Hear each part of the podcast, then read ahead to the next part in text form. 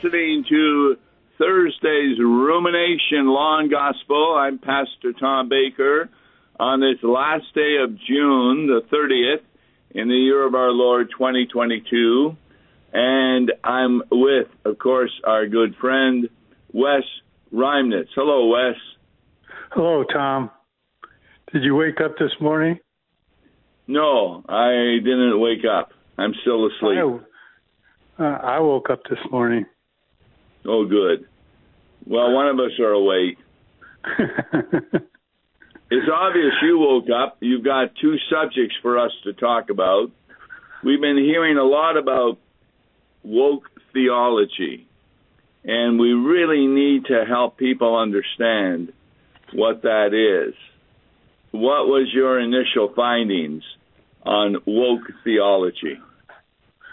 Well, I I did a, a, a simple beginning at the uh, Oxford English Dictionary, which in 2017 put put in woke, and it's to alert injustice or discrimination in society, especially racism.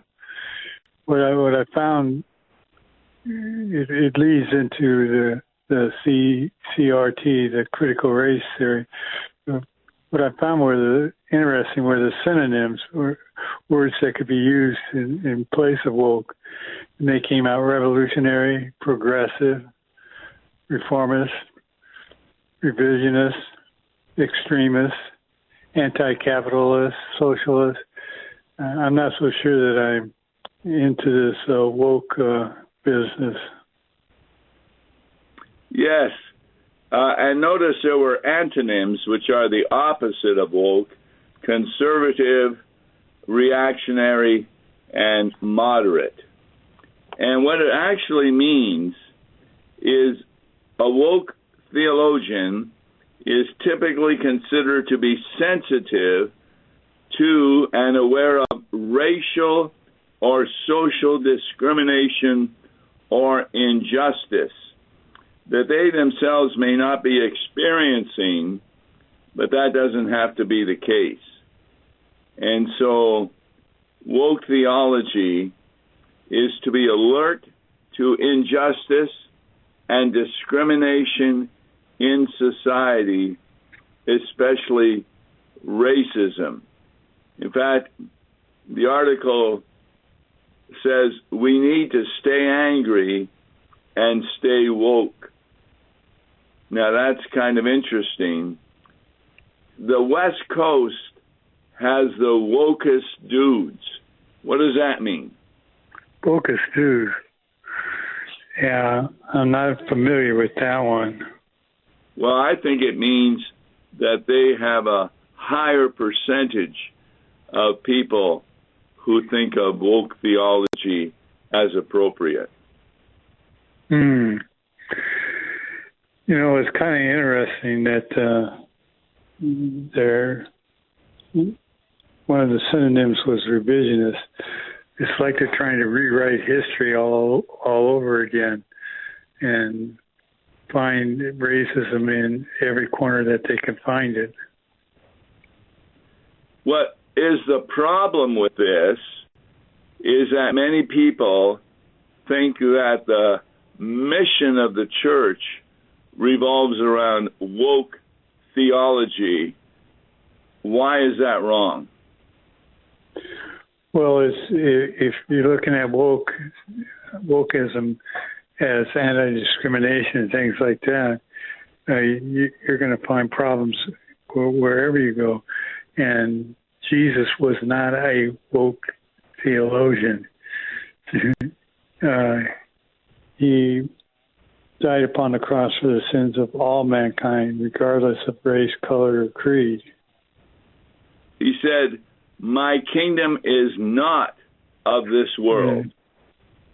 And that means that he hadn't come to fix the social injustices.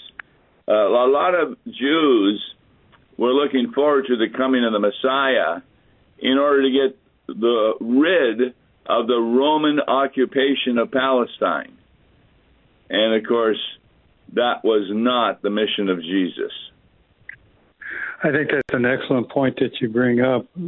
You know, uh, because as we we went back and forth over the phone before the program a couple of days ago, we were talking about freedom and and with the Fourth of July, how we celebrate the freedom of our country, and uh, that got got me to thinking about we've got all these social injustices going on in the society and everything around us that we need to take one step not backwards but upwards and, and take a look at how God sets freedom. For instance, in Galatians chapter 5, it was for freedom that Christ set us free. What are we talking about there? Yes, and there's no doubt that God does not make distinctions between black and white, between Jew and Gentile, between male or female, between slave or free. What, what does that mean that God doesn't make distinctions? Does that mean such categories no longer exist? Well, the categories may be, be out there, but uh, he looks really to see what's in the heart of mankind. Is there faith in Jesus Christ, who who died upon the cross to cover our, our, sins? When you when you talk about race, color, or creed, just a moment ago, what really popped in to my mind was the, the Ethiopian eunuch, where Philip ran aside and interpreted scripture for him. And then when they came to water, he said, What prevents me from being baptized? And of course, nothing did, and he was baptized. Yeah, and, also you go to the ascension of Jesus. He he just says, "You shall be my witnesses, both in Jerusalem, Samaria, Judea, Galilee, and the remotest parts of the earth." That takes takes everybody into account. The, that Christ died upon the cross for them. Yeah, there's no distinction that one category of human beings is better than another. We're all equally sinners before Jesus. He equally died for the sins of all of us. And so, in today's society, to make this distinction between black and white, no, that, that would be wrong to do, uh, particularly when there are so many people who are no longer racist. I agree that uh, that's kind of why I said tongue in cheek. I woke up this morning. You know, we've changed our, our language to mean something else. This wokeism started in the in the late 2010, early 2010s, uh, 2000s here, and and uh, to me, in my reading, it, it kind of goes back to Marxism, and Marxism doesn't tolerate free speech. Right. You're not permitted to say what you want, which which leads us to the next subject: how people understand during the July 4th celebration the freedom we have does make a difference in whether or not they're thinking of biblical theology or woke theology.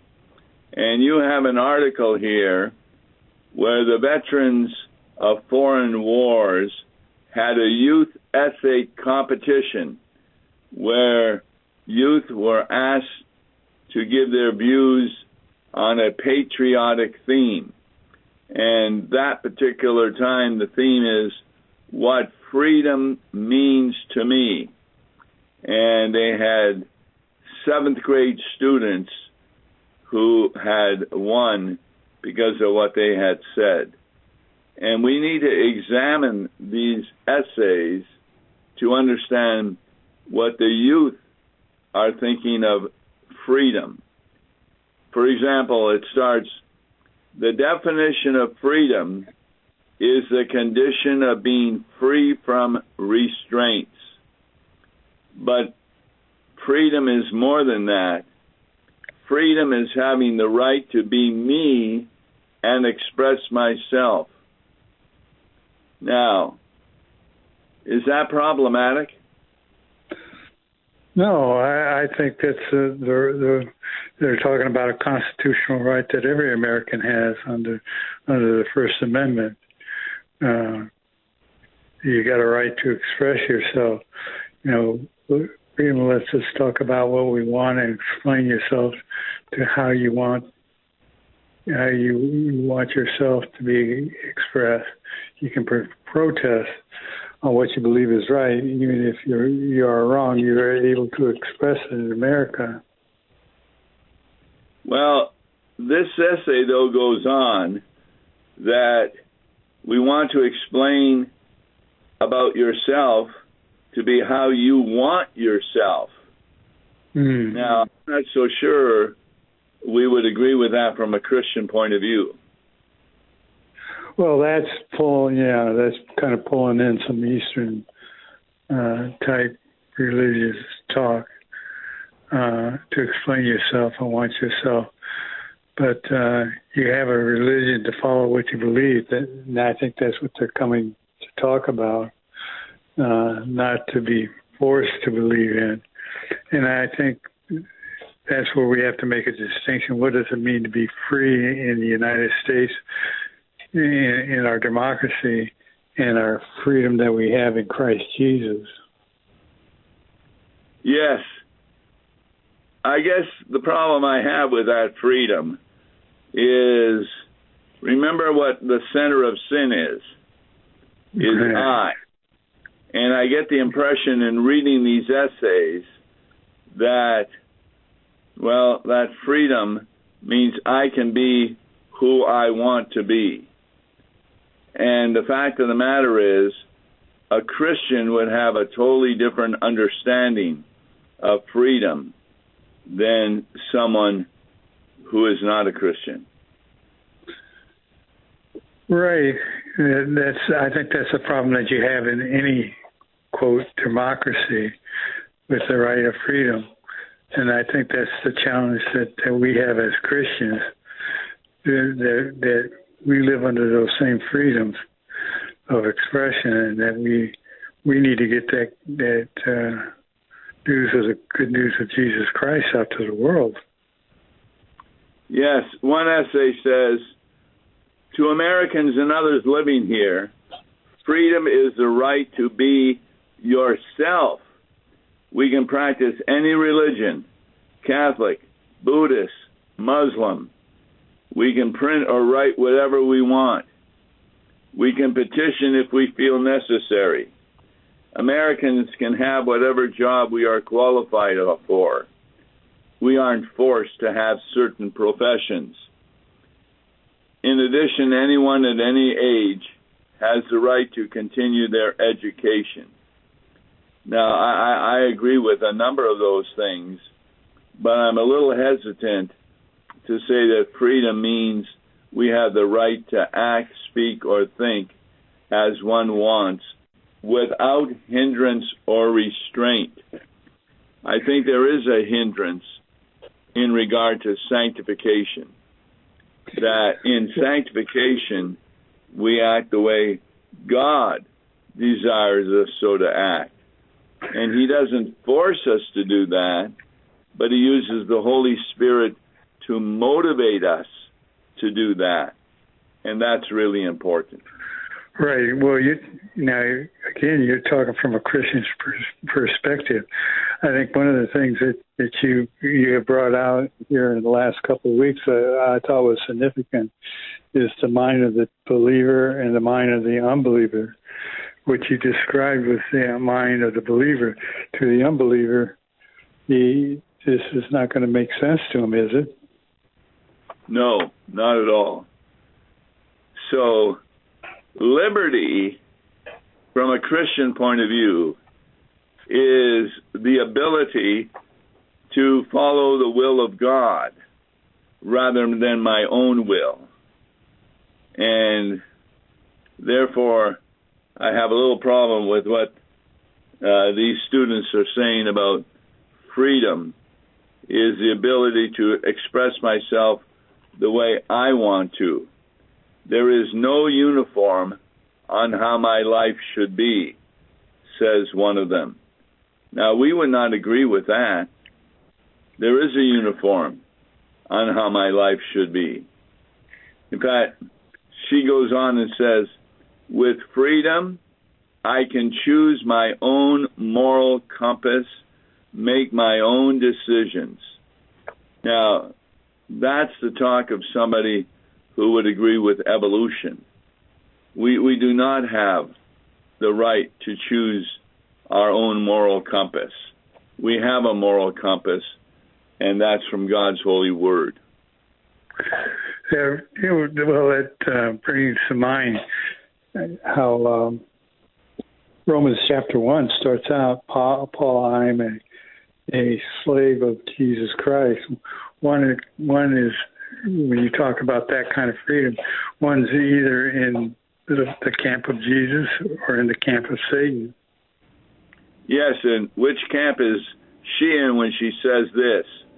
With freedom, I can say what I want. Freedom to me means no one rules my life. I choose my own future.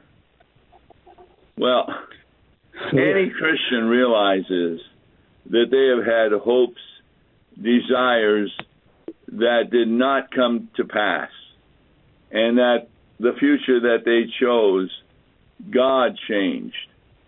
And so to have this idea of freedom obviously then results in wokeism, namely, nobody can tell me what to do. I choose my own future. No, that is not correct. Yeah, and it's interesting as as you say that. What brings to mind is uh, Sharper's Iron Bible study. They've been working on the on the Acts of the Apostles, and they're on Acts chapter 25. And lo and behold, who's in jail for for preaching the gospel? But Paul. Yes. Uh, another writer says, choosing my own moral compass lets me believe what I think is right and what I think is wrong. That's freedom. no, we need to make a distinction that you have the right to believe what you want, but true freedom is to believe what Jesus wants you, how to behave, how to live, etc. And that's quite different than what I'm reading in these essays. Right. Where, and you talked and you talked about, you know, where they talked about the clothes that they wear. But for us as Christians, the clothes that we wear are the robes of righteousness, which is found in our baptism. Yes. So freedom is really something different from a Christian point of view than from a world point of view. There's no doubt that we are free because of the military, we're protected because of the police, we have help when needed. But this idea, she says, I can be anything I dream of. Since I am free, I can do things other women around the world cannot. And so we need to be really careful here that freedom is not described in this worldly way because they're going to be disappointed. They're not going to be what they want. And many of their hopes and desires are not going to take place. Right. You know, that brings to mind uh, Luther in his Genesis lectures uh, un- uncovered there. He, he talks about the three structures that are out there in our world around us. There is the family, the church, the government. And he said it was the responsibility of the church to to educate and to teach the family and the government what is God's will. So, how would we describe the freedom we have, say, in the United States from a Christian point of view? What would we say? Well, I would say that we have the, the God-given right in, to to express our our uh, freedoms that we have in in our Lord Jesus Christ, and share the gospel, as you say, proclaim the gospel to the world around us, and uh, we're given that opportunity, you, you know, through KFUO, through this program Law and Gospel, through the various uh, witnesses that we have through our, our churches. See, in contrast to that proper understanding of freedom, woke theology is saying you better be concerned about social issues, and that's what the church ought to be about. And a lot of congregations have turned their mission to social ministries. And it's not wrong to give food to the hungry, housing to the ones who don't have a place to live. But that is not the proper mission of the church. It may be the work of Christians who love their neighbor, but it isn't the mission of the church. What's the mission of the church? The mission is to proclaim the good news of Jesus Christ, to talk about how his blood covers our sins and, and all who believe in him has that robe of righteousness which we get through our baptism and through faith in Christ Jesus.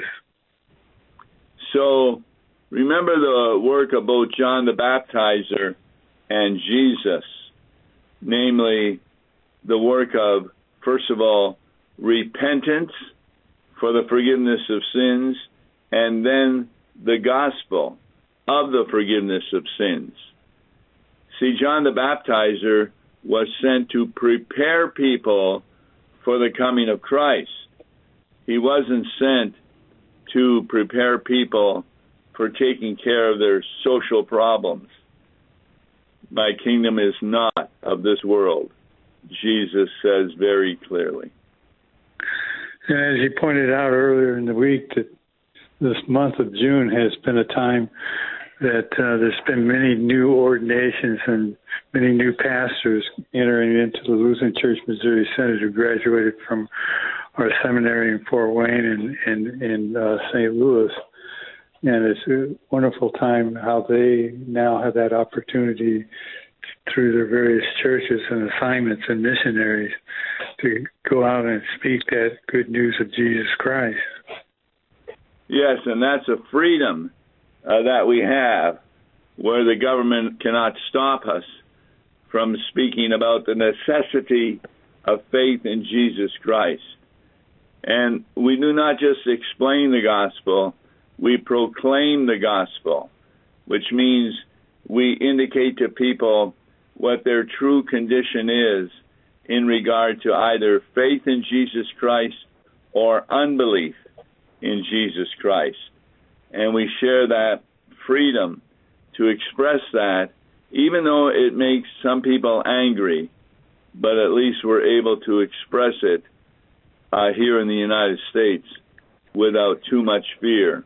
Although there are some churches that are being vandalized by woke theologies because they're not dealing with what the woke theology thinks is the real issues of racism, social injustice, etc. That's not the function of the church. I agree. You know, I pulled a Tom Baker the other day. What's that? I I talked to a person that uh, kind of a lapsed Christian, and I asked them, well, if you were to wake up tomorrow and find yourself in heaven, who would you give all the credit to? And of course, it wandered around from parents to the world I live in to the things I do. And we finally got to how about Jesus? Yeah. Yeah, that's a really good question for people to answer because what it refers to is all the credit is given to Jesus, he works through parents, he works through pastors, but they don't have any ability to save us. But they are the mouth of Jesus in expressing the gospel that does save us. Excellent point that you bring up.